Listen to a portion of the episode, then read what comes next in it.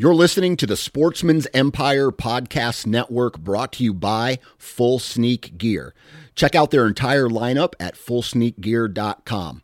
Also, be sure to check out our entire stable of podcasts at sportsmansempire.com. New from Moultrie Mobile, the Feed Hub offers first of its kind cellular connection and control for nearly any spin cast feeder on the market. When used with the Moultrie Mobile app, you can monitor feed and battery levels, run feeders on demand, receive alerts when feeders are clogged, and remotely adjust feeding times. The Feed Hub is ideal for anyone who maintains feeders. Remove the guesswork and save time by planning feeder maintenance before you drive to your hunting property. For more information, visit moultriemobile.com.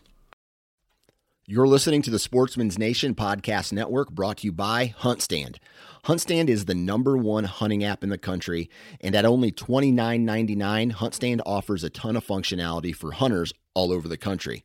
Whether you own your own property or strictly hunt public, you can choose from over a dozen base maps, view property ownership information, 3D mapping, local weather, log your sightings and harvest, as well as use their trail cam management software and print maps from your hunt areas. Download it today at the Apple App Store or Google Play. Hunt Stand. Upgrade your arsenal.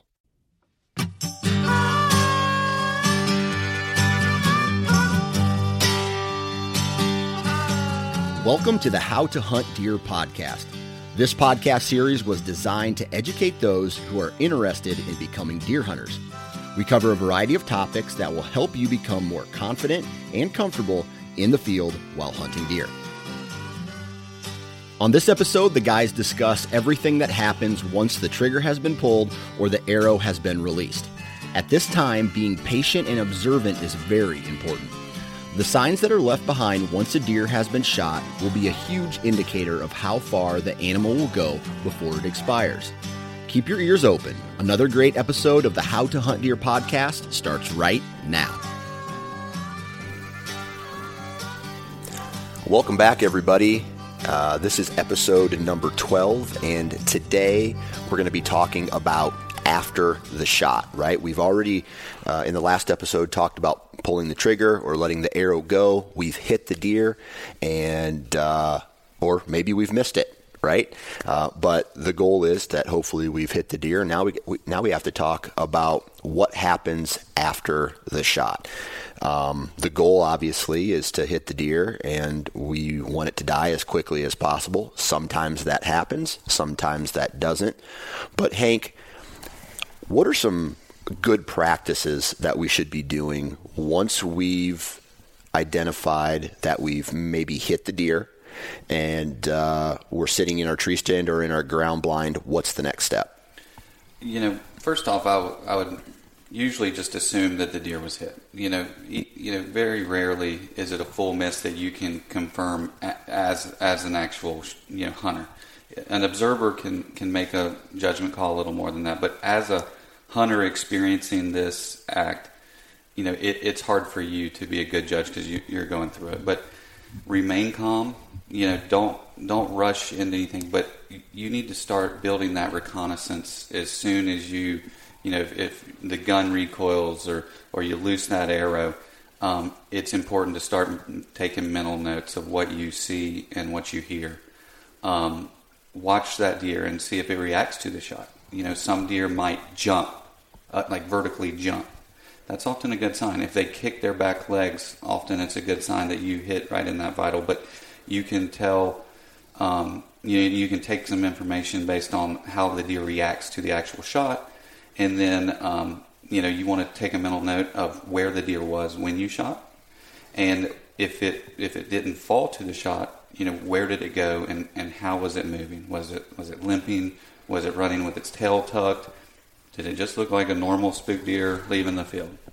Um, but all of that can can kind of build that information, and eventually, you know, you're going to get down and go look for blood, look for sign, so you need to know where that deer was when you shot, and it's very helpful to know how it exited because oftentimes there might not be blood right where you shot the animal. It might take, you know, a, a few seconds or a few steps to really start dropping blood on the ground. And so any kind of intel you have of of which direction the deer went, it can help you to kind of put those puzzle pieces together and recover that deer. Right. How long? Elaborate that on uh, a little bit more of how long we should wait before we go tracking this deer. We go after to see if it's dead you or know, not. That's a lot of opinion there. I, I go back and forth on it. Um, I kind of take some of that intel that we're talking about into account when when I'm, I'm considering how long I'm going to wait. You know, a, a, traditional rule of thumb was to wait at least 30 minutes. You know, it's going to take you a couple minutes to pack up your stuff, you know, get down from the stand, but, you know, take your time. Give that deer time to expire. Um, as, as Matt was mentioning in the previous episode, um, you know, if you make a good shot, this deer is probably, you know, expired within a minute or so through the field to fork hunts that we we've been doing, um, you know, switching to crossbows versus guns and that, you know, um, I've been completely shocked at how effective some of these broadheads and, and, bow combos are. And you know, honestly, most of the deer that I've seen shot, whether it be archery or gun, you know, are are, are dying within the first hundred yards or so. So there's there's often a good chance that the deer could fall right there, or fall in view. Yeah. But um, it doesn't always happen that way. But all of these implements are so efficient that it, if if we can make a good shot, those deer are typically recoverable and not very far away. Yeah, and uh, and it happens quick. Yeah, and there's no real other conversation if you see it die in sight, right? That's that's the best thing. You see it die, um, great. But there are times where it will run out of sight and you won't see it fall down and die. Um, Matt, what once we've given the you know, whether it's 30 minutes or an hour, whatever you feel comfortable with. Uh, what is the next step after we see the deer run away? What are we looking for, whether it's at the shot or at the location where we see it disappear into the woods yeah. or out of sight? Those are the two, two things that I really try to take note of is where, where it was standing when it was shot and where was the last point that I saw it. Make make some kind of um, landmark uh, mental note of where it was when I saw those two things. I, I, get down. I usually collect myself. I might have to text somebody, uh, let my wife know or a friend know that, that I shot at a deer, so they know what I'm doing if I'm walking around. Um, collect myself, and I get collect all my stuff. Get down safely if I'm in a tree stand. Um, and the first place I go to is where the deer was standing when I shot it, and try to use the information that I, I viewed and observed from where I was hunting, um, how the deer reacted and where it was standing, and I go there and collect a little bit more clues. Um, if uh, at the point of shot there's blood, that's good. If there's hair, that that could be good. Uh, what color is the hair? Um, I, I, take in all that information.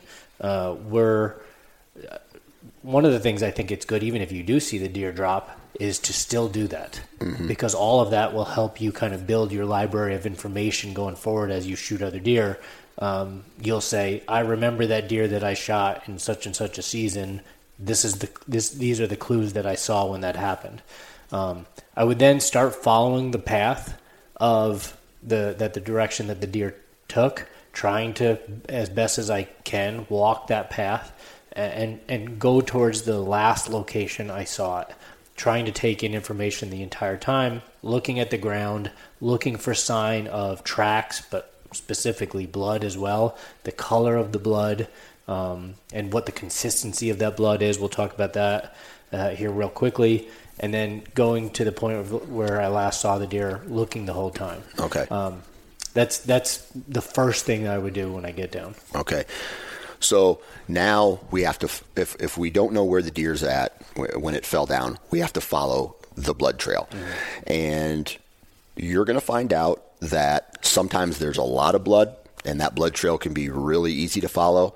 And then there are times when it, there's not a lot of blood at all. And this is very important when you're following this blood trail to be patient take your time and do something that I call mark last blood. And that is leave maybe an arrow in the ground or leave your backpack at the last the last blood spot that you've seen until you find that next spot of blood and slowly follow that uh, that blood trail all the way to the, the animal. Sometimes that can be 40 yards, 50 yards, 100 yards. Sometimes it can be much longer than that, depending on how far the deer ran, where you hit it. It could be a, a variety of different things. But staying calm and finding that uh, finding that blood trail, following it up, maybe even backing out and asking another friend or uh, another experienced hunter to come help you track this animal because you know four eyes are better than two six eyes are better than four and making it a you know uh, making it a, a group thing to help recover this deer uh, as fast as humanly possible. Now are there any like when it comes to following blood trail and, and anybody can hear uh, speak up on this are there any tips or tricks that will help somebody follow a blood trail easier? Well a couple things. Um, you know just like you were just speaking um, if if that blood trail isn't you know a lot of blood in a parent it might be a good idea to back out and Yeah. call a friend to give it a little more time a little more time. So- absolutely. So you know, don't feel like you have to stay on it. Um, I, I like what y'all said about staying on the blood, even if you think that deer went that direction.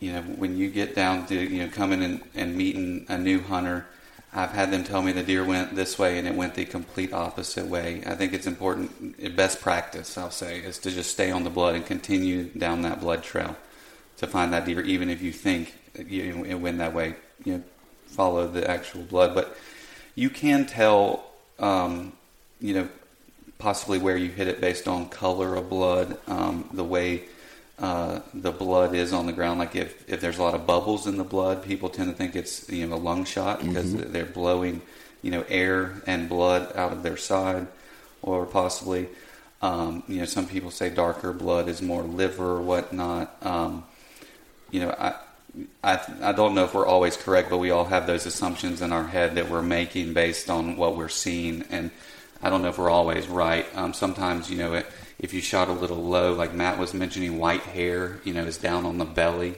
that can be an indicator. Um, and sometimes when you see just a little bit of blood, some people say it's probably a leg shot or something like that, where you actually missed the vitals and probably clipped a leg. But um, there's really no way of knowing that without seeing where know, the wound yeah. actually is on the animal. Yeah.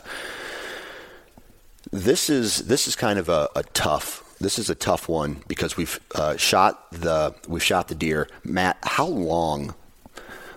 Let's say we follow blood for a long a long ways, and we we're not finding any deer, but it maybe there's still blood, or the blood. Oftentimes, there will be a good amount of blood, but as the trail, the blood trail keeps going, the blood gets the the amount of blood gets smaller and smaller, going to a drip here, a drip here, and a the blood trail keeps going, or B we lose the blood trail and there's nothing to follow. What should uh, a, a new hunter do at this point?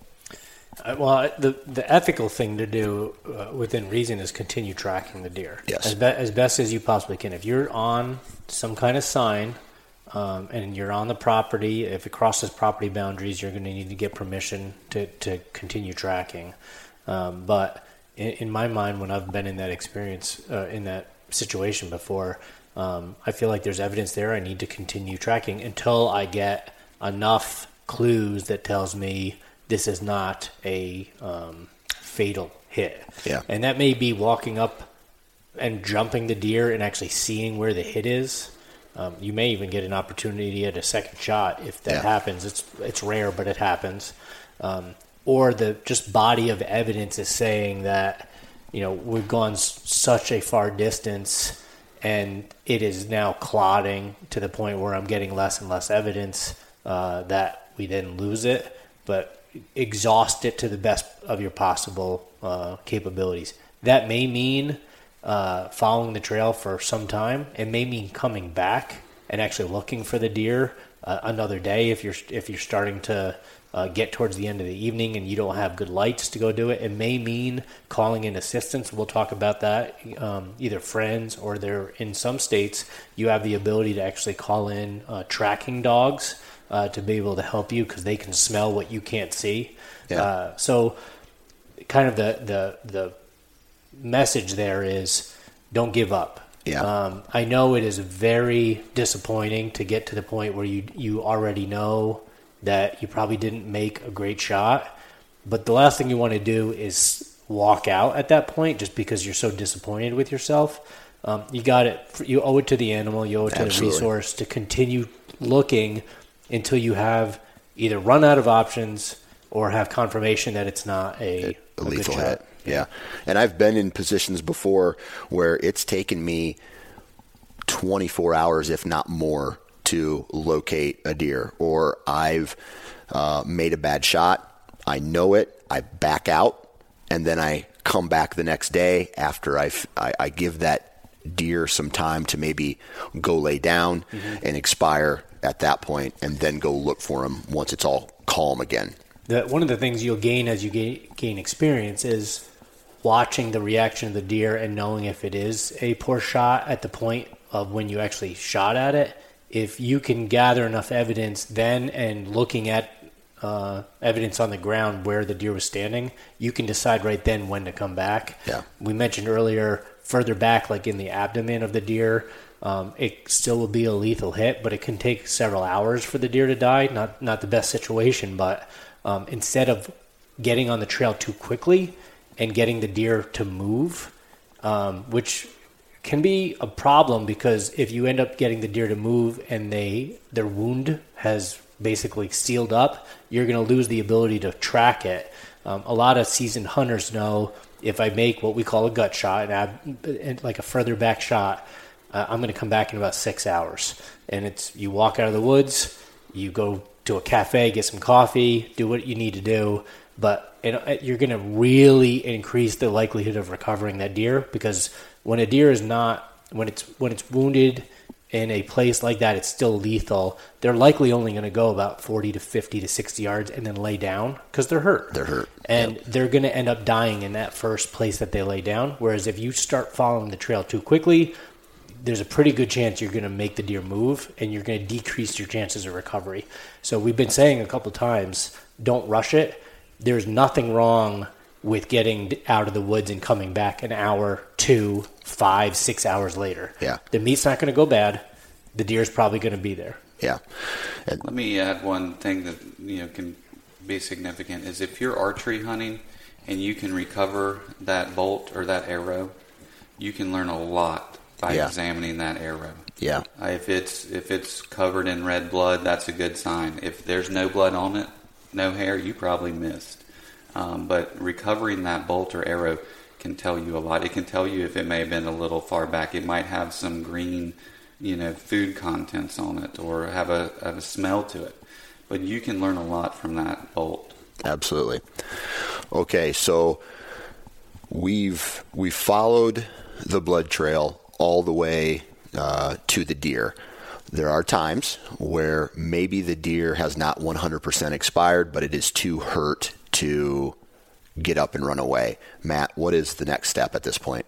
you, you start judging whether or not you can take another shot. Yeah. that's what goes through my mind. Uh, if if I walk up on a deer and it's happened that is hurt bad, and uh, I, I can see that it's not dead because its head's moving or something, I start already making a strategy of okay, I need to what we say finish this deer off. I have to Yeah. I have to do a killing shot now. How can I best do that without alerting the deer I'm close by and put that plan into place? And it it can happen. I've I've done it where Yeah. I've put in a second final lethal shot on the deer um, and then recovered it. Okay. Then we have the best scenario, right? Where everything's gone right. We we follow we follow the blood trail, and there it is, our first ever deer that we've ever shot. And I'm dude, I'm getting goosebumps just talking about that because it is. I, I can remember my first deer, and it was one of the greatest moments of my life. I I was so jacked up about it. What what's the next step, Hank? We we're standing over top of this this deer that we've just shot. You know that that's really up to the individual. I mean, um, people react differently to their first deer, and and and so they should. But um, you know, I often take a moment with the deer, thank it for its life. You know, examine it, look at it. Where was my shot? You know, just check it out, take it in. Um, I think that's the first step, and and then there are some regulations. You know, some some states require, like we talked about earlier, that you tag that deer before you move it, before you put a knife to it. Um, anything like that. Um, but I mean, especially if it's your first year, take a moment, take it in, learn from it, check it out. Um, you know, you don't have to rush into anything. Yeah, absolutely. And I, I recommend, you know, having someone there to take pictures. This is a Yeah. this for for a hunter. It may not seem like a really big moment to, to you at that time, but it is. Like your first, my first year is a that that was a big moment for me. So capture that moment, and you have this memory that you can put on your wall, or you can put uh, in a photo album, or you know keep it a picture of it somewhere. And and it is it's it's something. It's a keepsake. You know, that's something that um, non-hunters often you know question. Like, why why would you take your, your photo with a, a dead animal? I mean, we even see it with field to fork hunters. Like, I'd say you know 10, 15 percent. I'm like, I, I really don't want my photo taken with it. But I'm right there with you. I really do believe like. Um, you know, whether you keep a hide or, or the antlers or you know whatever, you know those things deteriorate uh, and and you know stuff like that. But that picture can live on, and, Yeah. and I'm a huge fan of taking you know a, a good respectful photo of myself with that deer, um, and, and putting it away as that that memento or keepsake. Yeah. All right. We've taken our moment now, right? But now there's work to be done. Okay. Matt, what do we have to do after we've taken our moment, after we've celebrated this? Um, we we gotta we gotta do some things, right? Uh, what are some of these things that we have to do? Once you've uh, enjoyed the moment and uh, done anything legal with tagging, uh, in some cases you can tag the deer. You have to do it right then. Sometimes you have to do it um, once you actually physically put it in a vehicle to move it. Um, but the first thing that needs to be done is you need to remove the entrails, the, the guts out of the deer, because um, the meat is starting to not spoil, but it's it's holding the heat in the deer. Um, where most people will field dress the deer um, well, I shouldn't say most. It, it's based on tradition and where you are in the country.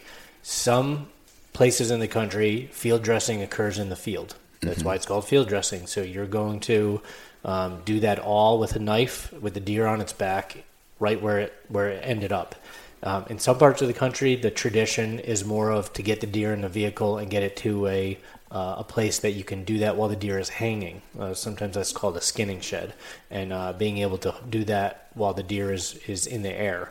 Um, but the quicker you can get the entrails out of the deer, the better, because you're going to start cooling that deer down and the meat down, and allowing it to uh, get to the next step in the process. Yeah. So, what happens if we, you know, obviously we want to, we, we, we take our moment, we field dress the deer, we, we gut it, we take all the, the, the heart, lungs, uh, liver, guts out of it um, in hopes that we, uh, we're cooling the meat down so we can have the meat. What happens if it takes us a day or two to find the deer? Uh, you know, we, we didn't have that that shot. How long does it actually take, in your opinion? Uh, and I know this this is a, a more of a conversation. There's there's less of a right or wrong answer here. But how uh, when should we start being concerned if the meat is quote unquote gone bad, or we sh- maybe we shouldn't keep this animal? That, it depends a lot on the environment. I Yeah. mean, what's the temperature that day? Is did you shoot the deer in the evening where it's you know going into nighttime and cool, or you know are you hunting early season in the south where it might be 85 degrees plus that day? Um, but it, has a lot to do with environmental factors, and um, it's really on a case by case basis, I'd say. But in all honesty, um, you know, deer does. I mean, or meat doesn't go bad that often. It's not really something um, that I've experienced where I've I've recovered a deer that had spoiled, unless it was an unrecovered deer and, and was found much later. Um, but it, but it's definitely a concern. There is no definitive answer, um, but I tend to um, have heard a few reports, and I think we have an article on it on our website. But typically, typically if it's getting below 40 degrees It's that fine. night or whatever, then I, I, uh, my train of thought is is that deer will be fine staying out overnight, Okay. um, that kind of stuff. But a hot day, uh, it's going to spoil a lot faster. Yeah. yeah, recovering the deer the day after the shot, especially if it was an afternoon shot, is no problem at all. No problem. No yep. problem. If you if you end up having to, to back out and go back the next morning and you find it, the meat will be fine. If that day is in the 70s or 80s all day and you don't find the deer till that evening, um, it's starting to get to the point where it probably um, not salvageable. But if in parts of the country, if it's the middle of the deer season, it's probably maybe 45 degrees at most during the middle of the day. Um, so it could still be sitting out there in daylight and still not be that warm. Yeah, yeah. So we've we've taken the, the, the guts out, all of the, the vitals, the heart, lungs, everything. Let's just say one thing on that is you know that can be a really daunting task. Yeah. It's something that doesn't that keeps hunters from going back by themselves. Is that confidence level of being able to take care of that animal after the shot. Yep. And and before we move on that from that, I just want to say that you know make yourself comfortable. If you're not comfortable, call a friend or somebody who can help you. Uh, having extra people throughout this whole process we are currently discussing can be beneficial. Um, but also, you really can't mess it up. Yeah. Like, you might pop a stomach or you might make a little bit of a mess, but that meat will still be fine. Don't overthink it. We've all made mistakes doing it. Yeah. Experienced hunters make mistakes, or the shot was bad and it, there's already a, you know a hole in something you really didn't want to pop. But you know, just get through it. And we talked about the previous episode. You know, a lot of people carry rubber gloves. They even make like shoulder length gloves.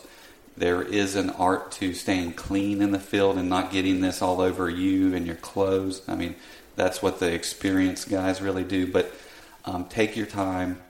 Don't get overwhelmed by it. Everybody can do this. Yeah. And similar to uh, the shot placement, we talked about there are great resources out there. We have a shot placement video. Um, this is where, again, a smartphone comes in great. Yes. Uh, where you could literally, if you have good service, dial up a video while you're standing next to the deer and watch uh, how there are tons of good videos on how to. We have one at the National Deer Association, but there's there's lots of them out there. How to field dress, a deer. People do it differently um, in different parts of the country. Whether again you're in the field or, or in a in a shed, but um, I I would personally, if you've never done it before, watch and you don't have somebody there with you, watch a video almost like you're doing a how to. Um, it'd be hard to do this on a podcast, but you can literally watch it as if you were doing step that, by step, step by step. Yep. Okay, and this is what I got to do next. Put the phone down. Your, your phone might get a little dirty, but do the next step and then watch the next part of the video. It's it's accessible. I would do that almost before even going hunting. Yeah. Just so you have an idea of uh, what that process will look like. And I will tell you from experience, uh, I remember field dressing my first deer, and it it did not happen quick. It took me yeah. 30 plus minutes to maybe even 45 minutes to properly uh, field dress my deer. And now, with all the experience that I've had, it's it's become much quicker and easier. And you learn shortcuts, and you learn what how to do it your way, and it, it all becomes a, a preference at that point. And you learn little tricks of the trade. I mean, Mark Kenyon showed me a couple ways that he does it different than I do last year. I'll also say um, and I, am not really a huge advocate for this, but um, there are processors, deer processors, and we'll get into processing in a later episode. But um, I see it more and more often in the southeast where hunters are just throwing their whole deer in, on the back of the vehicle or truck and taking it to the processor. So that is an option. Yep. I prefer to get the guts out as soon as I can and let that meat start to cool. That's really our goal here is to get the entrails out and allow the heat uh, to start to dissipate from the body. But you can take a whole deer to many processors and they will gut it for you. They'll be, on average, that I've found they're going to charge you about twenty dollars more of the fee to process the deer for you. But it is an option, and I see a lot of people doing it these days. Um, it might be laziness, it might be convenience, I don't know. But honestly, field dressing is is it's a daunting task, but it's easily doable, and I, I recommend yeah. people learn how to do it. Absolutely. Now, now that we have the the guts out and it's ready, we're ready to whether it's drag the deer out of the woods or um, start some other processes of, of, skinning or taking the meat out, which Uh, we will talk about the, the actual processing part in the next episode. But sometimes we keep we there's some things that we keep, right? Maybe we want to keep the uh, the the hide, the the skin for uh, and have it tanned for you know a rug or something to hang on our wall, or if it's a buck, we keep the you know we keep the the skull and the antlers. Is there if we want to do that? Is there anything special that we need to do, Matt, on on keeping some of these things and and keeping it without them spoiling?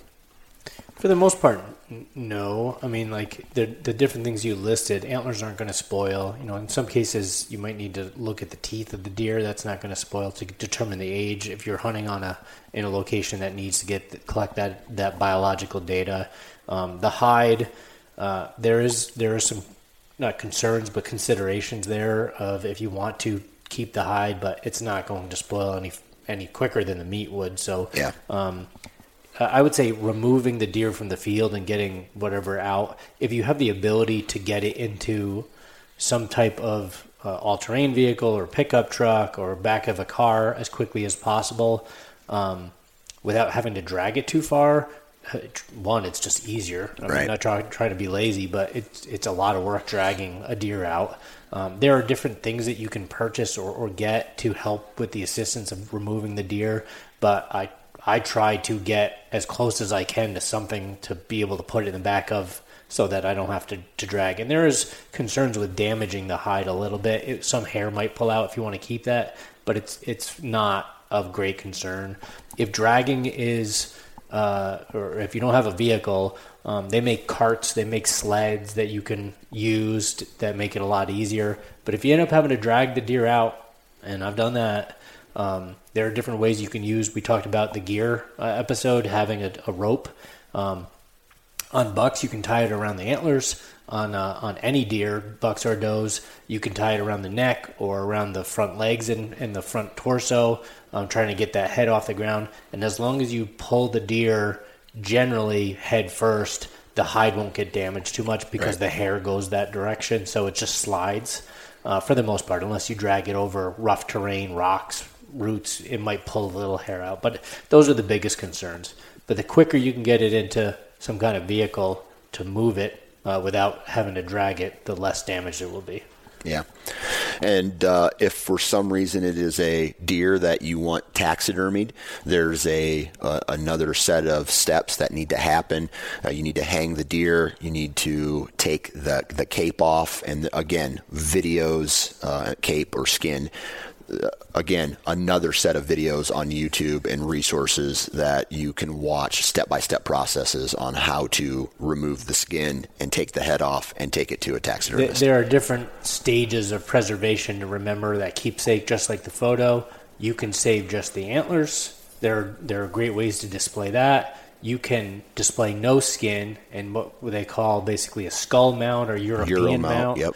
Um, which is uh, the white skull with antlers. That's a way to display it. And then the the way that you would want to keep the hide or the cape um, is full taxidermy, where the head is on display. And what they do, uh, for those that don't know, um, the inside of that is just foam. It's a foam center that is shaped like a deer, and they take the hide off the deer, um, preserve it, and attach it to that foam core, and use other artistic effects like the eyes are not real, they're glass, um, paint for the nose to make it look black, and they just attach the antlers on it. Um, there's the only thing that would be of concern there is the hide and the antlers, and the hide can be preserved very quickly and easily, and it's not going to spoil so fast that you have to worry about it. Absolutely, Hank. Any final thoughts on on this after the shot moment? No. Um, if you got any concerns, ask for help. I mean, um, you know, I'm I'm a fairly experienced hunter, but I, I wouldn't cape a deer for somebody. I'm not. You know, I I can skin it up to the head and and, and and take it from there. But you know, if you were really caping a deer for taxidermy, you you, you have to do a lot of intricate skinning. It's yeah. not it's not an easy task. But um, you know, just take your time here. Um, you know, honestly, the safety of just like be careful with your knife, um, especially if you're you know away from your house or, or other people like you don't want to cut your finger or anything too bad. So be be be slow, be diligent, uh, take your time and do it right. Yeah. So, my final thoughts, Dan, are um, unless you're in a really remote area, most people are going to be taking the deer out whole, especially Yeah. in the east. But like in some situations, you might need to quarter that deer and get it out in pieces, and there's that's that's an option. Um, and there there are resources to learn how to do that. Again, that would be difficult to do in the podcast, but getting the entire deer out um, and a lot of folks will hang the deer. You don't have to do that, but cooling it down as much as possible. In some situations where it's warm, you can put bags of ice inside the deer's cavity to help cool it down fast. Um, and then at some point, you're going to will want to take the skin off the deer. If you're processing it yourself, that's that's a step, and we'll talk about that next. Uh, but if you're having somebody cut the deer up for you, uh, they, they will they will do that. They will remove the hide. So you can just drop the entire deer off whole, drop it out with the guts out. The skin will will be removed by the processor. But it's a good skill to have, you know, to learn how to remove the skin. It's actually not that difficult. People that I've talked to that are new hunters are surprised at actually how easy the hide or skin comes off a deer. Um, and I like to teach people that process because I it, it allows them in really just about a 10 minute pro- time period to watch this animal become food. That that step of removing the skin is where it automatically transitions for many people of Yeah. wow, that looks like something hanging in the butcher shop. Yes. and that's exactly what it was, what it what it is. So, um, skinning, skinning the deer is part of it, and then finally, what are you going to do if you are going to be driving with the deer to a processor, driving with the deer home if you're um, if you're not hunting where you live, um, and if you bring it to a processor, they will uh, eh, dispose of the carcass. But there are concerns. There's laws about moving whole deer around, and it's something I'll just touch on briefly here.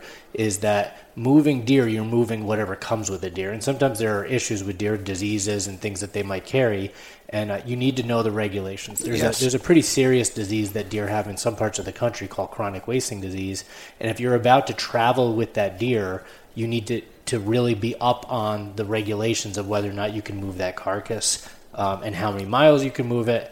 Um, if you're hunting near home, you you solve a lot of issues because you're not going to be breaking any law at all. But if uh, if you're going to be some going some distance, those are things you need to know. You know, one final consideration for you know the warm weather hunter or whatever.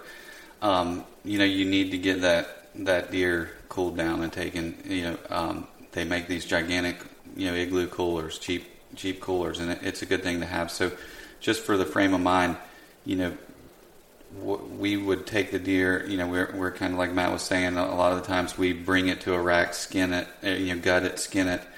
Um, if you can fit it once you get the guts out, the skin off, the head off, you know, it, it's looking like that that livestock hanging in the butcher shop as Matt's talking. If you can put that whole thing in a cooler on ice, uh, that's that's how we do it a lot of times in the south. You know, up in the north when it's cold, y'all can hang them in your yard for We a just week, yeah. and we we can't do that. So you know, again, that consideration of of climate and everything, but you can you know put either if you can't fit the whole thing in the cooler, quarter it up as Matt was mentioning. Put it. Uh, you don't want it really sitting in water, but if you got some structure in that cooler to keep it up and put ice under it, but you know make sure that cooler is staying cold. You can leave that deer in that cooler for a couple days and, until you have time to break it down at your house or, or take it to a processor. But kind of that end point for us when it's too hot to leave one hanging outside is getting it into that cooler, and then you know we can go do whatever we need to, and you can leave it for days, or you know you can take it to the processor process it yourself whenever you get a chance. But once you get it, you know, gutted, skinned, and in that cooler, you, you kind of got some time to do whatever else you want to do. Thanks for listening to today's episode. If you want to find out more information and utilize additional resources, visit deerassociation.com slash hunting 101. There you will find links to the YouTube series, Guide to Successful Deer Hunting ebook, new hunter sign-up sheets, and Deer Hunting 101 courses. Additionally, you can listen to more outdoor-themed podcasts at sportsmansnation.com, on iTunes, or anywhere you download your podcasts.